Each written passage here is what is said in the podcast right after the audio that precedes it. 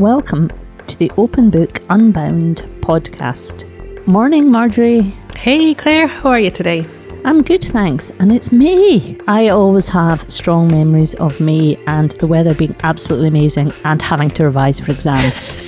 yeah, it was the same for me too. It was always beautiful. And actually, in the States, you break up at the end of May. So I remember sitting in school in the classroom with all the windows open. This was back before they had air conditioning. It was so hot, having to sit exams in the heat and being desperate to be outside. But here, those poor kids have to stick it out for another month. Do you think it's an acknowledgement that summer in Britain isn't as great as it is in the States?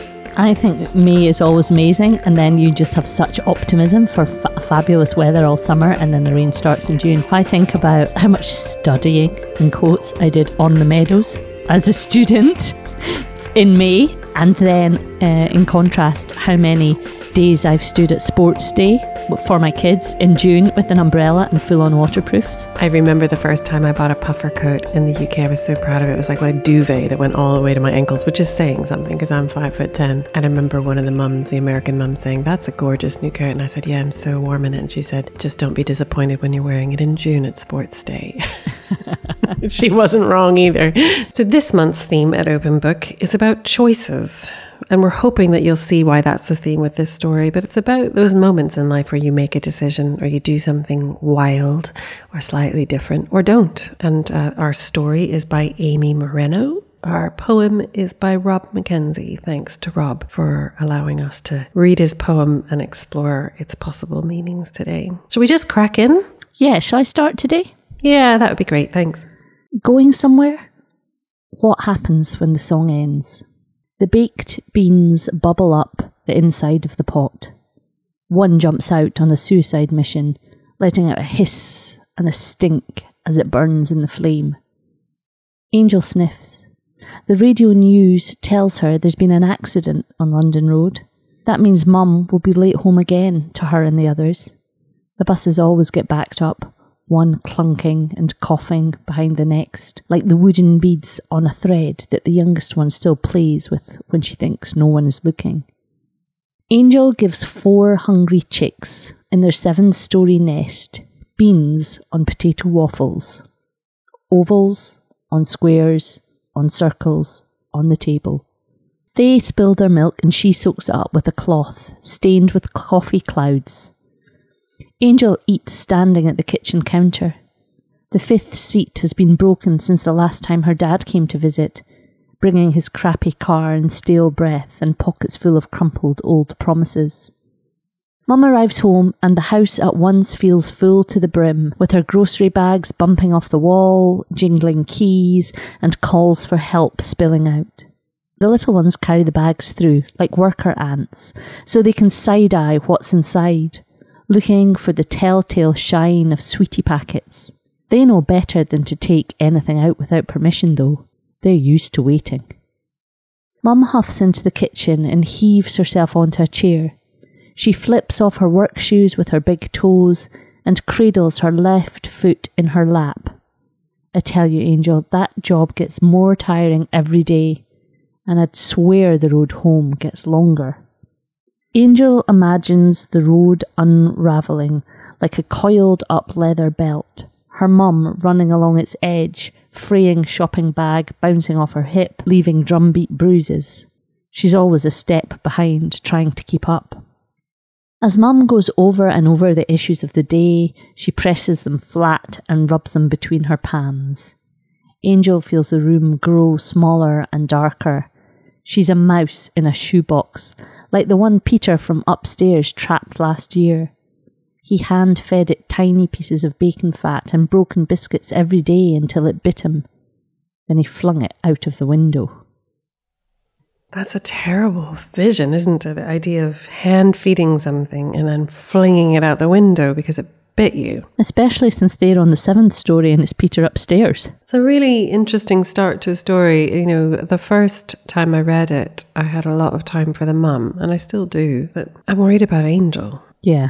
How old do we think Angel is? Well, she distinguishes herself from the little ones, doesn't yeah, she? she does. And she's old enough to heat beans, but that doesn't really tell us much. Maybe 14 or 15, I would say.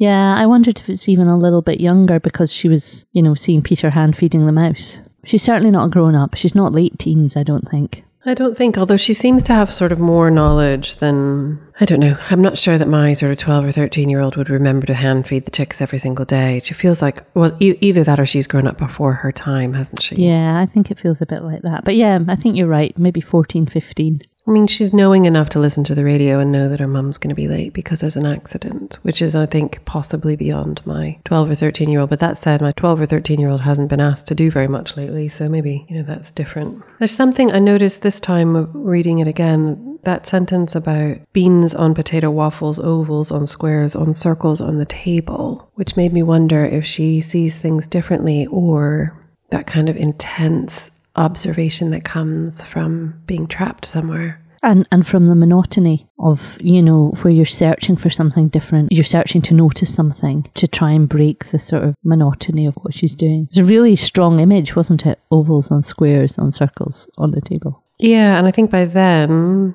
she's talking about her own food, not the bird's food, right? And I just I'm just imagining those little, you know, baby bird mouths of, of her siblings. Just going, We're hungry, we're hungry as the way small children do at that sort of five o'clock. They feel like birds, don't they? And then I suppose they're spilling their milk and she's cleaning it up. But again, that idea of stained with coffee clouds, it strikes me as someone who's sort of intensely observing something because they're bored or stuck or fed up of it, trying to create something new out of the.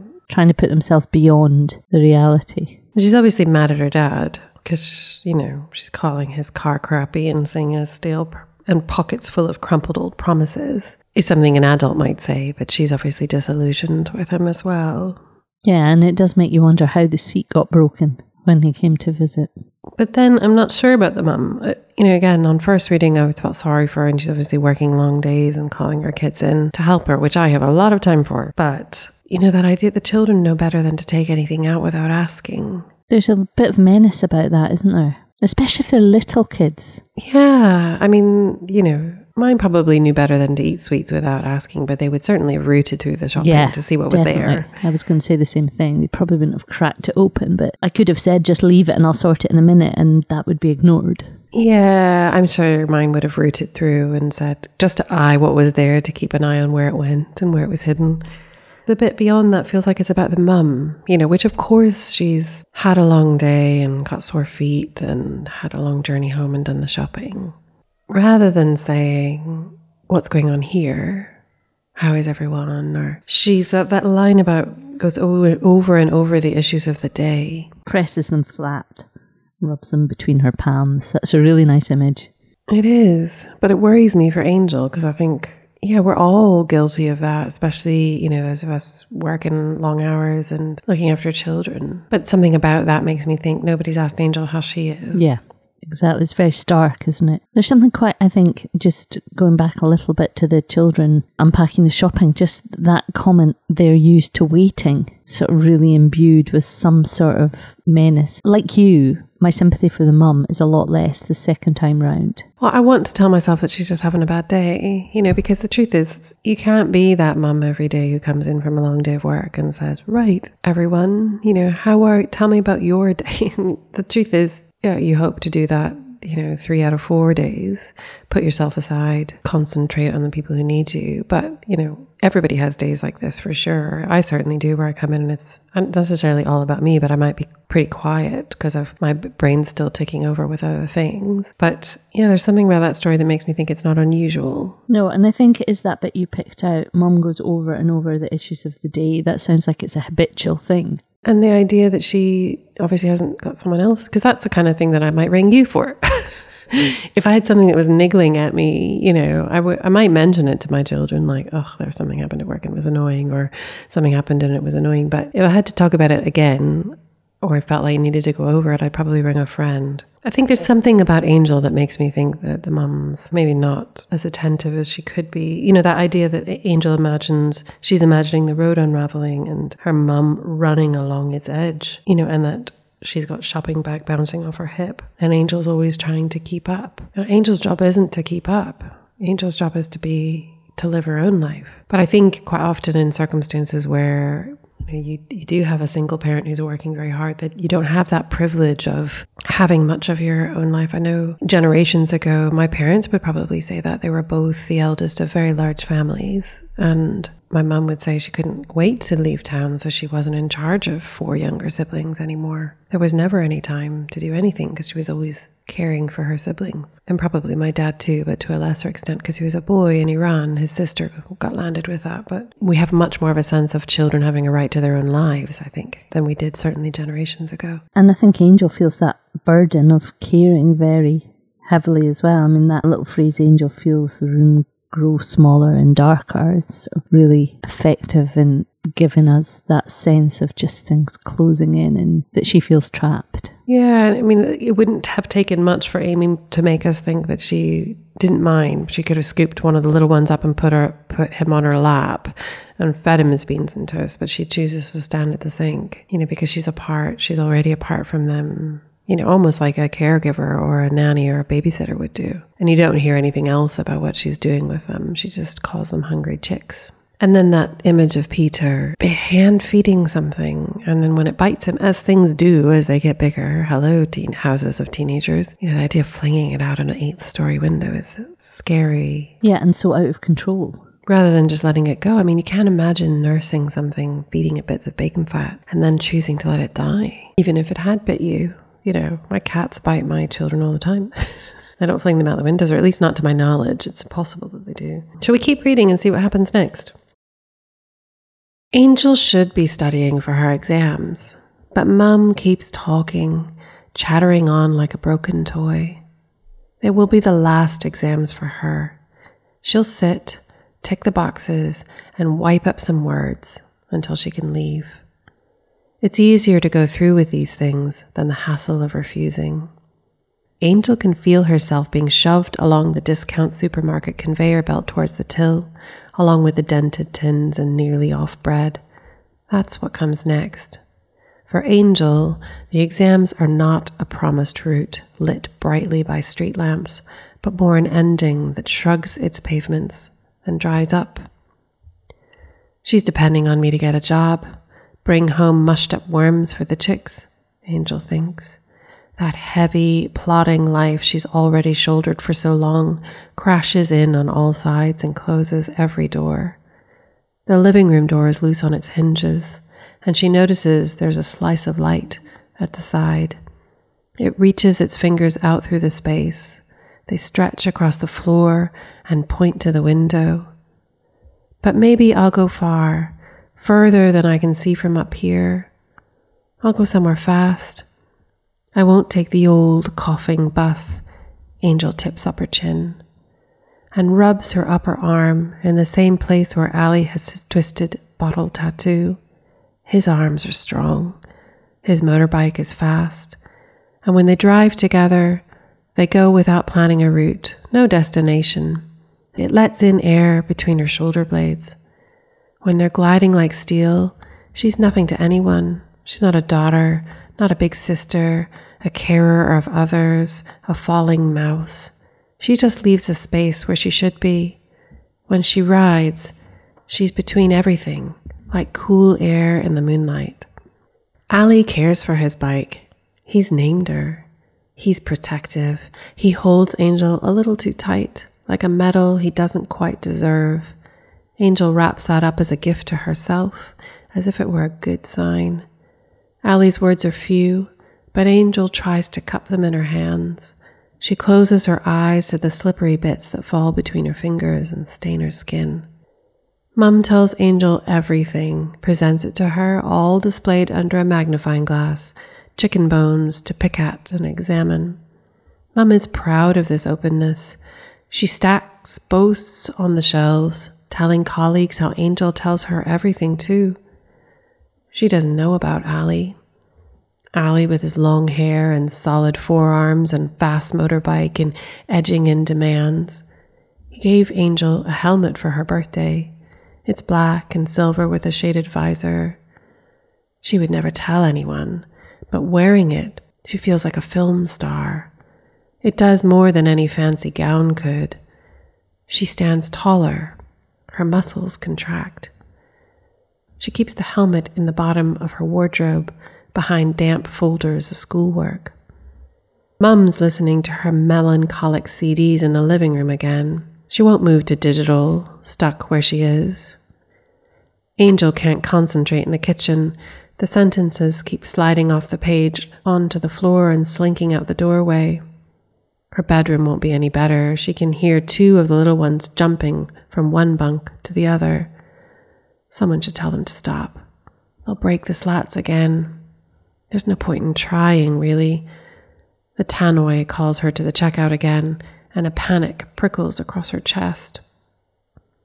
But then, finally, after that endless evening of the same songs and complaints and tidying on a loop, it'll be different in the flat. It always changes when the rest of them have gone to bed. Everything is tucked in. The space cools down. The dust stops demanding, her breath suspended. Her mum's soft body slouches, becoming part of a sofa. And then Angel can creep out of the flat again, leave this nest in the clouds, full of worms and wasted worries. She doesn't want to die this way. Ali has a fast bike. He'll get her out of here. It's her turn to go somewhere.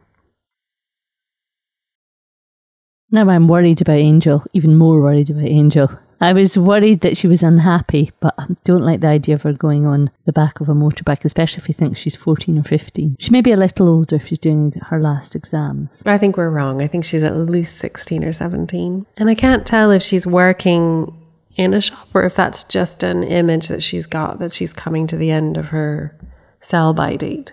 Yeah, and maybe there's there's an element of she doesn't seem to be particularly um she she doesn't view these exams as her route. I I wouldn't say. We remember what it's like to have a table full of hungry chicks. You know, the idea of sitting down at the end of that day to get your schoolwork done, just no way. You know, if you've been watching little children all day and then feeding them and then listening to your mum complain about work, she's effectively a caretaker. You know, she's the babysitter, the au pair, the carer. No one's going to want to study at the end of that, I wouldn't think.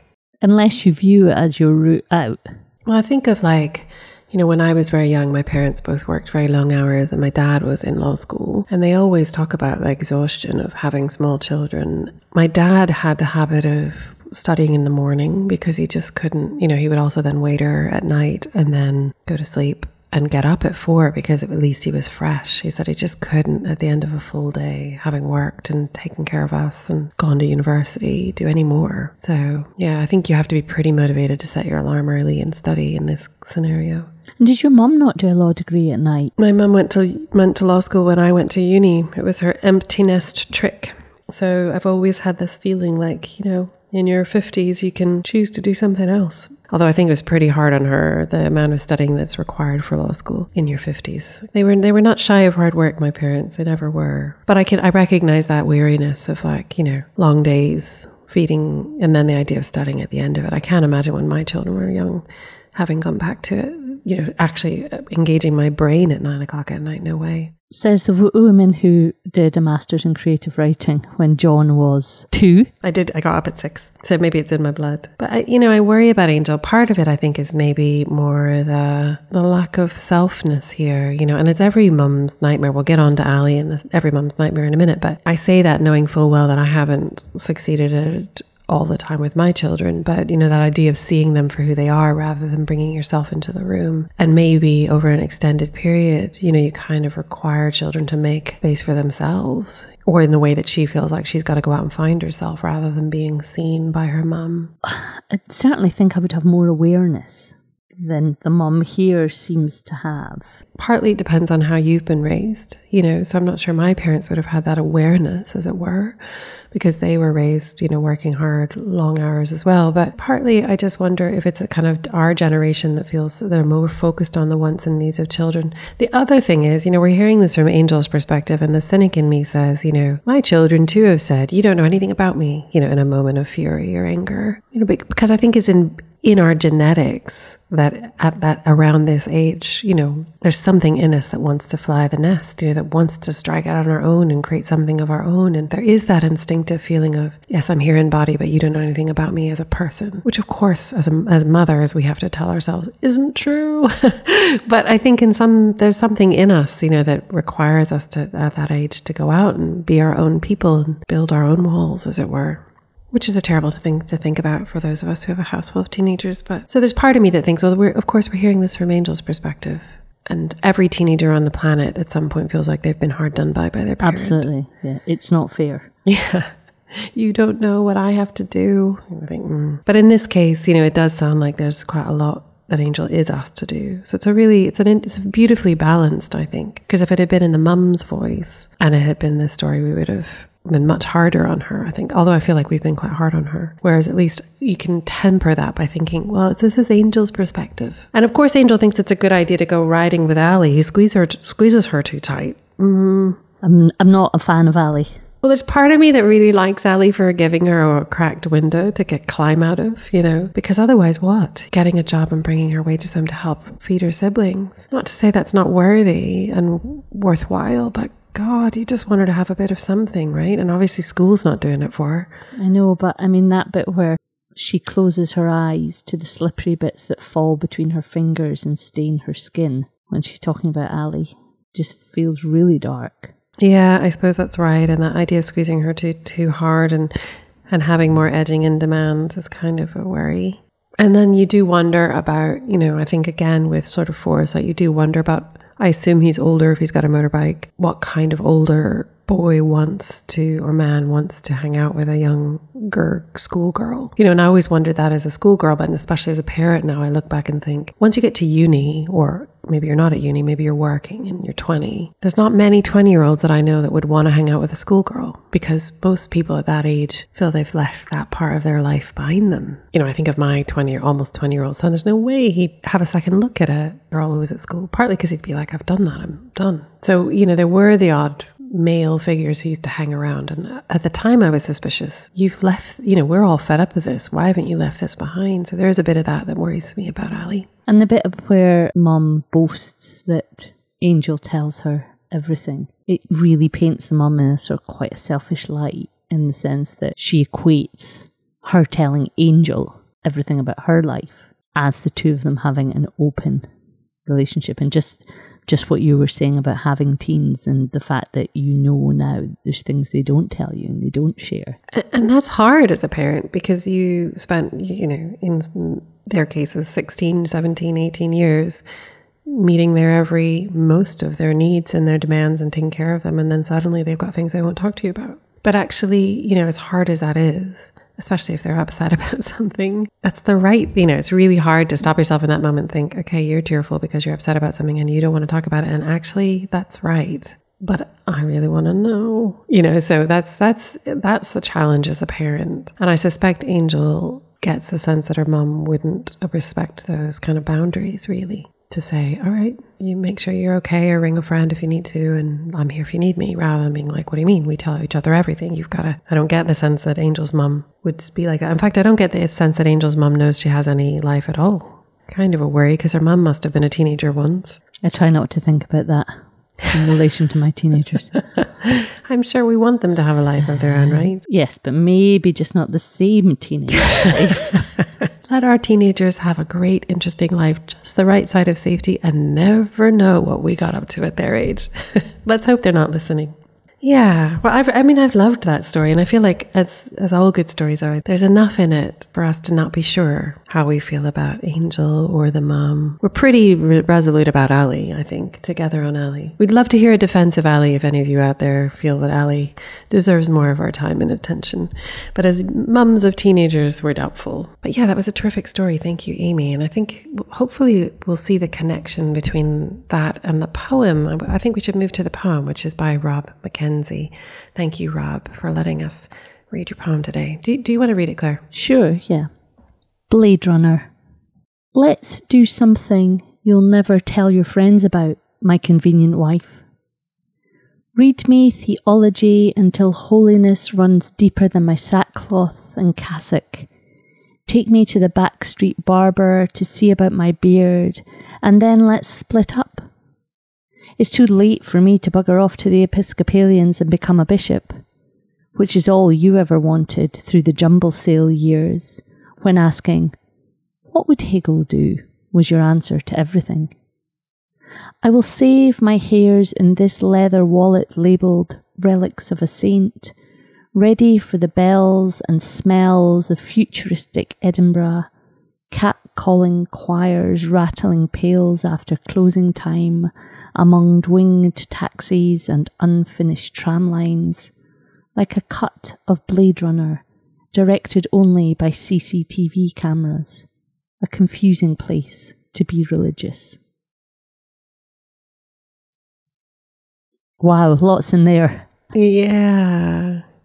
I love the idea that, you know, let's do something you'll never tell your friends about, which I think is to split up. The idea of doing the racy thing is to do the thing that you wouldn't expect necessarily. And, and here, it's also not what you'd expect. You know, you expect him to say, let's go off to a far flung place or let's run away together or let's do all these things. But actually, it's, you know, to call a spade a spade, I guess. I love that image of taking, getting taken to the backstreet barber to be seen about a beard. Um, and then splitting up. So the beard that's annoyed you all the way through, you finally got fixed, but you still split up anyway. Yeah, and beard is quite often used as that idea of like, you know, the person you're with, but it's not it's not a true relationship in some ways, or you know, to convince people that you're a particular kind of person. And that fits well with that convenient wife. And that idea of it's too late for me to become more holy, to become a bishop which is all you ever want. It's funny to think of someone's wife wanting them to be more holy rather than be a bit more, not that holiness isn't fun, but a bit more wild, a bit more. And that way of referencing time as the jumble sale years really sort of reinforces that sort of minister's wife imagery and idea, doesn't it? And my connotation with jumble sales is something that always happened in the church hall, you know, as a sort of fundraiser and, and quite often overseen by the minister's wife. Ah, okay. So that makes a lot so, more sense. Sort of reference for me is because I think Rob is a Church of Scotland minister. Not that I'm suggesting that this is a autobiographical poem in any way, um, but just well, he's you know, also a poet, so he is you know, also a poet. but um, the the sort of idea of the sort of young minister and the young minister's wife and arranging the jumble sales in the early years, you know, um, but not having to do that when he gets to be a bishop. And the idea that, you know, somehow saving his hair in his leather wallet as a relics of a saint back from the days when you were, you know, well behaved. But also when you had to evidence, didn't you, to gain sainthood? There were certain things you had to evidence. Just had this image of, you know, he's got to bishop. Okay, the next step, you know, elevation to saint. Better start prepping for that just in case. I didn't even see that coming. So that's so funny. And then, you know, I love that jumble at the end, the cat calling choirs, a mix of that kind of wildness, which you get the sense that he wants, and, you know, the austerity of a choir, having spent a lot of time listening to choirs in the last 10 years. The mixing up somehow. And the fact that Edinburgh still has unfinished tram lines in this future. Yeah. Yeah. Imagination. And that idea that it's a confusing place to be religious is funny. Although I suspect it, you know, you wouldn't like to speak for Rob, but the idea of being part of a kind of poetic world in Scotland, and he very much is, both in terms of his own work, but also, you know, in terms of encouraging the work of others, which he's just such a great person for, you know, is always trumpeting other people's work and publishing their work too now with his beautiful blue diode press, which I recommend to everyone. Um, and through the work of Magma, you know, he's really involved with a lot of supporting others. And then also on Sunday, you know, preaching from the pulpit, which I, am pretty sure he still does because I'm friends with his organist who turns up too, who's written for us as well. Maybe there's a whole group of like writer, church going, you know, church, people involved in the church. That would be interesting too. But it does feel like, for me, it feels like a confusing mix. And also, I wonder as well, someone who has a faith and, and is religious, you know, projecting forward and, and imagining how that faith will look in the future with so much change and modernity and, and in general, I think it's fair to say society moving away from the habits, the church going and the, the habits of the past, where the church had a much more central role in many people's lives, and just as a minister, wondering what the future holds. Yeah, and what your part in that, what your role in society in some ways is. And I'm not sure what that would look like. I used to often think that when I was sitting at St. Mary's Cathedral, Palmerston Place, because my kids were choristers there and listening to someone preach, I often would spend time thinking, what would it be like to be you? And what would you say? I often think that with what's the what's the part on Radio 4 every morning? Oh, thought for thought the day. For the day, yeah. yeah, I often think, what if you got asked to do that? What would you think? You know, it's a big responsibility to think. What would you think of to say? You know, where where would you start? What what was the thought process that brought you to this? This is the thing to say. And often it wasn't necessarily to do with religion; it was to do with societal concerns. And, you know, that reflected in that line in the middle of the poem when we have the phrase, What would Hegel do? You would think maybe as a minister's wife, the question would be, What would Jesus do? Or what would God do? But it's not. And I think it reflects that confusion, that idea of things getting softer or Yeah, blurred around the laicized in edges, some way. yeah. And then we've got this lovely reference to CCTV, which you would think you couldn't stick in a poem because it's too unpoetic, but in fact it's perfect. You know, that idea that, you know, we're moving from an all present God watching us to CCTV cameras watching us. You know, we're always being watched, but our sense of who's watching us has changed. Um, and maybe not for the good. You know, we have this, well, many of us had this sense of a, of a God that's generous and good and wants good for us. Whereas I'm not sure that's the feeling about CCTV cameras or our Alexas in our house or what are those things called that you ask them questions. You can tell I don't have one because I think they listen to us as much as they tell us things, don't they?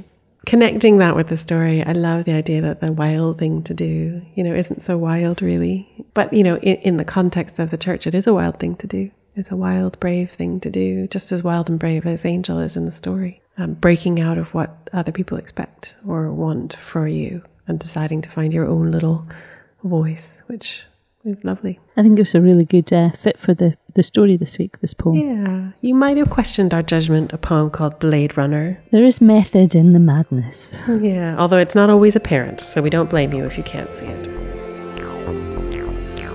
I think that's all from us today, is it? I think so, yeah. Um, thank you again to Amy and to Rob for their contributions and giving us such great material to chat about today. Yeah, and thanks for being in our ears this merry month of May. We look forward to being with you again next month.